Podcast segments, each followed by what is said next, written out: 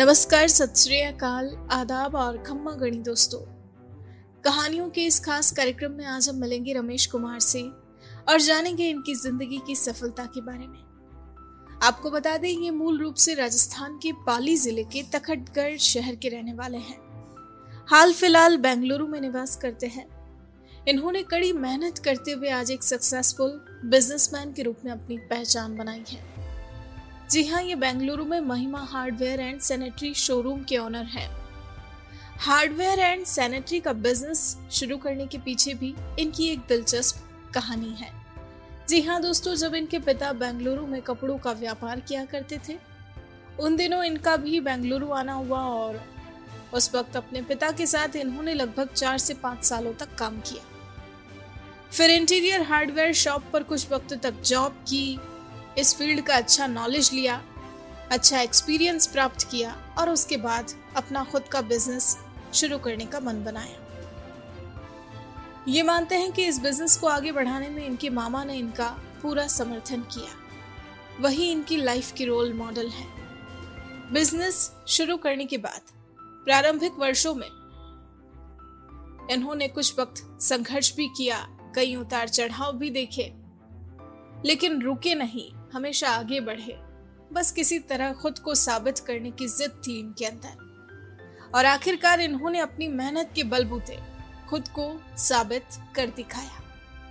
ये मानते हैं कि ज़िंदगी में आगे बढ़ना है तो धैर्य रखना बेहद ज़रूरी है, क्योंकि सफलता आसानी से नहीं मिला करती। इसे पाने के लिए शिद्दत से कोशिशें करनी होती है और कड़ी मेहनत भी करनी होती है। इसीलिए हर वो शख्स जो मेहनत करेगा और तुरंत परिणाम पाने की आशा ना रखते हुए धैर्य के साथ यदि आगे बढ़ेगा तो निश्चित ही सफलता उसके कदम चुमेगी। दोस्तों, इनकी इस सक्सेस से जुड़ी ऐसी कई अच्छी बातें हैं जो आज हमें इनसे जानने को मिलेगी। तो आइए अब हम बिना देर किए सीधा मुलाकात करते हैं कहानीकार रमेश कुमार से और सुनते हैं इन्हीं की कहानी, इनकी अपनी जुबानी। मेरा नाम रमेश कुमार है। मैं राजस्थान के अंदर पाली डिस्ट्रिक्ट तगतगढ़ सिटी से बिलोंग करता हूँ। फ़िलहाल मैं बेंगलुरु के अंदर मेरा इंटीरियर हार्डवेयर का शोरूम है, बिज़नेस करता हूँ मैं। मैं इस हार्डवेयर बिज़नेस के अंदर एक्चुअली डायरेक्टली नहीं आया हूँ। मैं पहले बेंगलुरु जब फ़र्स्ट टाइम आया था तो मेरे पिताजी की कपड़े की दुकान थी। छोटी सी दुकान थी। मैंने उसमें चार साल है, मैं वहाँ पे रहा। उसके बाद में मुझे उसमें इतना इंटरेस्ट नहीं रहा। तो मैं इधर बेंगलोर का जो मेन मार्केट है, वहाँ पे आया। तो मैंने वहाँ पे देखा कि ये फ़ील्ड अच्छी लग रही है मुझे। तो उसके बाद में मैंने मेरे रिलेशन वाले से बात करके यहाँ पे एक हार्डवेयर शॉप पे जॉब करना स्टार्ट किया। मैं बेंगलुरु के अंदर 2010 में आया था और कपड़े की लाइन में 2014 तक रहा। 2014 के बाद में मैंने इंटीरियर हार्डवेयर शोरूम के अंदर जॉब है वो स्टार्ट की। तब इधर बेंगलुरु आया था तो मेरे पिताजी की जो शॉप थी कपड़े की, वो एक्चुअली 2000 में एट में उन्होंने स्टार्ट की थी। लेकिन वो जो शॉप स्टार्ट हुई थी, वो एक साल ही एक जगह पे रही, वहाँ पे इतना बिज़नेस नहीं था। तो फिर दूसरी जगह शिफ्ट की गई दुकान। उसके बाद में मैं आ गया था, लेकिन वो भी दुकान इतनी नहीं चल रही थी। तो तीसरी जगह है, वो दुकान है। हम लोगों ने मिलके चेंजेस किया लोकेशन तो वहाँ पे हमने करीबन से पाँच साल तक बिज़नेस चलाया, लेकिन धीरे धीरे जो मार्केट की कंडीशन है, वो बहुत ही खराब होने लगी और मुझे उसमें इंटरेस्ट नहीं रहा। तो फिर मैं है वो इंटीरियर हार्डवेयर की जो बिज़नेस है उसके अंदर में आ गया। उसके बाद में मैंने काम किया इधर हार्डवेयर के बारे में पूरा समझा और मैंने जॉब की सीखा सब कुछ। उसके बाद में मेरे रिलेशन वालों के थ्रू मुझे सपोर्ट किया गया। उस सपोर्ट के थ्रू है वो मैंने ये शोरूम ओपन किया। आ, मेरी जो लाइफ के रोल मॉडल एक्चुअली है वो तो मेरे रिलेशन वाले ज़्यादातर है क्योंकि जो भी आज मैं हूँ इस बिज़नेस के अंदर या जो मैं आगे बढ़ा हूँ, इसमें अहम जो योगदान निभाया है, वो मेरे है, वो मामा श्री है। उनके सपोर्ट से और उनके इससे जो सपोर्ट उनका मिला है, उनके थ्रू ही है मैं आगे बढ़ा हूँ और उनका मुझे बहुत सपोर्ट रहा और वो मेरे लिए एक रोल मॉडल है। मैंने जब ये बिज़नेस स्टार्ट किया था हार्डवेयर का, तब मुझे उतार चढ़ाव बहुत आए दुकान जैसे ही स्टार्ट की थी तो बिज़नेस इतना नहीं था तो हमने तीन चार महीने तक सोचा था कि इस दुकान को बंद करके कई दूसरी जगह जगह दुकान ले ले। लेकिन हम सब लोगों ने मिलके बहुत सारा मेहनत किया और कस्टमर को ऑनलाइन थ्रू भी ऐड किया, उनके कांटेक्ट नंबर लेके या किसी भी तरह से उनको मतलब जैसे ही कस्टमर आते थे उनके कॉन्टेक्ट नंबर लेते थे और एक दूसरे से हम शेयर करके उनको डिलीवरी भी देते थे और धीरे धीरे धीरे धीरे धीरे हम आगे है वो बढ़ते गए। हमने कस्टमर के साथ मेन जो लिंक रखा उसकी वजह से हम है वो आगे बढ़े हैं। और खास करके मैंने जो अभी जो डिजिटल इंडिया द्वारा जो इंडिया आगे बढ़ रहा है मतलब सोशल मीडिया के थ्रू जो भी है तो उसके थ्रू भी मैंने बहुत सारा है वो ऑनलाइन से जो भी है कनेक्टिंग करके मैं इस बिज़नेस में है वो आगे बढ़ा। अच्छी तरह से काम करना, मेहनत करना, बरोबर से, लगन से काम करना, जिस एक चीज़ में रुचि रहती है, उसी चीज़ के अंदर बरोबर रुचि लगा के मैं काम करता हूँ।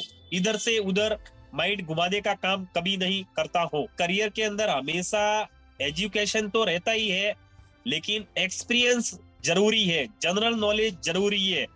और आदमी को हिम्मत भी होना चाहिए और एक्सपीरियंस भी होना चाहिए। अगर बंदे के अंदर एक्सपीरियंस है तो वो मतलब कुछ भी कर सकता है। एजुकेशन ज़रूरी नहीं है। बड़े से बड़ा जो बिजनेसमैन है, आज की टाइम में जो भी है मतलब धीरूभाई अंबानी समझो या जो भी है मतलब वो सब बहुत ही कम पढ़ाई और कम एजुकेशन वाले थे, लेकिन आज की टाइम में वो हाई लेवल पे है। इसके लिए एजुकेशन थोड़ा बहुत ज़रूरी है, लेकिन एक्सपीरियंस होना है वो ज़रूरी है। कोई बंदा अगर सक्सेस अपनी लाइफ के अंदर होना चाहता है तो उसको पहली बात तो मतलब हर चीज़ के लिए वेटिंग करना पड़ेगा। कोई भी चीज़ अगर आप बिज़नेस भी स्टार्ट करते हो तो स्टार्ट करते ही है वो, शुरू नहीं होता है। उसके लिए हमको मेहनत करनी पड़ती है और उस फ़ील्ड में है वो, उसको धीरे धीरे धीरे धीरे से है वो जना, जमाना पड़ता है। एक कहावत है हमारे हिंदी के अंदर, धीरे धीरे रे मना, धीरे सब कुछ होए माली सी से गड़ा, ऋतु आए फल होए। तो इस प्रकार से धीरे धीरे सब कुछ होता है। धैर्यवान बनिए धैर्यवान अगर आप बनेंगे तो आप लाइफ की है वो, ऊँची से ऊँची है वो, चोटी पे है वो, पहुँच सकते हो। मेरा जन्म जो है, वो जालोर डिस्ट्रिक्ट के आहोर सिटी के पास छोटे से एक गाँव में, सनवाड़ा गाँव में हुआ। तो वो मेरा ननियाल है। मैं बचपन से वहीं पे पला बड़ा, मेरे नानी और नाना जी ने मुझे बड़ा किया और उनके द्वारा ही जो भी मुझे सपोर्ट मिलता था या स्कूल जाना या कुछ भी जो समझाना है अच्छी अच्छी मतलब बातें बताना कि लाइफ में कैसे क्या करना है, वो जो भी एक्सपीरियंस मुझे मिला, वो मेरे नाना और नानी जी के द्वारा है, वो मिला मुझे।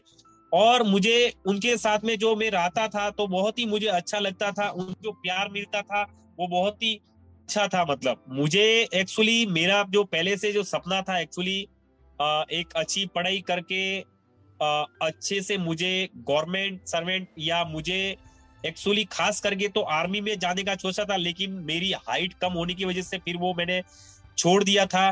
फिर एक गवर्नमेंट, सर्वेंट बनने की इच्छा थी, लेकिन जो फैमिली की जो परिस्थितियाँ थी और सबसे बड़ा मैं था, उस हिसाब से है वो मुझे मुझे इस बिज़नेस के अंदर आना पड़ा। मुझे खुद के ऊपर प्राउड ऑफ़ होता है कि मैंने एक तो कम एज में मैं बाहर आया गाँव छोड़ के कमाने के लिए फैमिली के लिए, और छोटी सी उम्र में मैंने बहुत कुछ सीखा है, जो अनुभव मुझे मिला है, ये अनुभव से मुझे पूरी ज़िंदगी के अंदर रुकावटें नहीं आएगी। क्योंकि मैंने जो ठोकरे भी खाई है, मैंने बहुत कुछ लोगों से जो सीखा है, परेशानियों का सामना भी मुझे करना पड़ा है तो इससे मुझे जो सीखने को मिला है उससे मेरे लाइफ के अंदर मुझे नहीं लगता कि और कोई मेरे साथ कुछ घटनाक्रम या मुझे तकलीफ़ हो सकती है।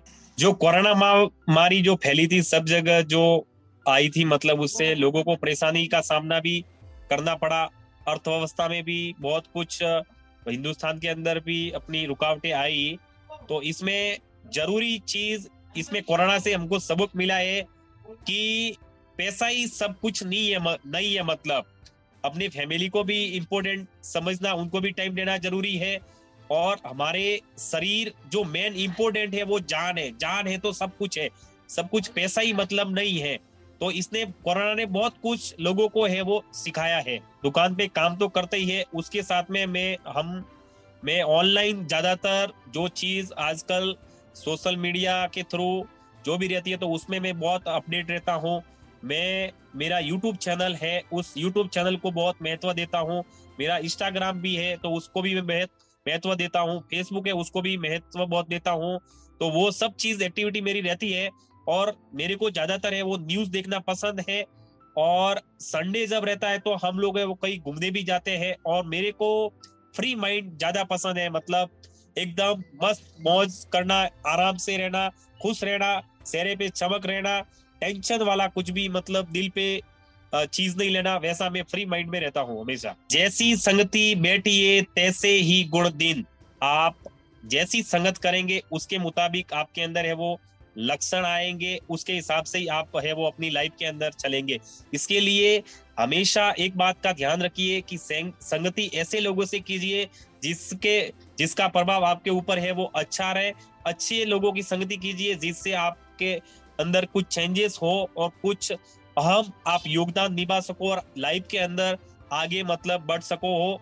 और अगर आप संगत अगर खराब करेंगे तो उसके हिसाब से आपके अंदर भी बहुत बुरा प्रभाव पड़ेगा। आपके फैमिली के अंदर भी बुरा प्रभाव पड़ेगा और आने वाली लाइफ के अंदर आप में समस्या है, वो खड़ी हो सकती है। इसके लिए हमेशा दोस्त लोग या कुछ भी आप बनाते हो, किसी के साथ घूमते हो तो उसमें अच्छी संगति वाले लोगों के साथ आप जुड़िए, उससे आपकी ज़िंदगी के अंदर रुकावटें कभी नहीं आएगी। मेरी कहानी सुनने के लिए बहुत बहुत धन्यवाद। आपका बहुत बहुत आभार। अगर मेरी कहानी आपको अच्छी लगी है तो इसको शेयर कीजिए और अच्छे से अच्छे है वो कमेंट कीजिए। जय हिंद, जय भारत, जय किसान। दोस्तों, आपको अगर हमारी कहानी पसंद आई हो तो आप हमें पॉडकास्ट पर ज़रूर फॉलो करें लाइक करें और तुरंत ही सब्सक्राइब करें। और अगर आप हमसे जुड़ना चाहते हैं और अपनी कहानी को भी बयां करना चाहते हैं तो हमारा मेल आईडी है support at the rate W O R K M O B Workmob dot com नमस्कार।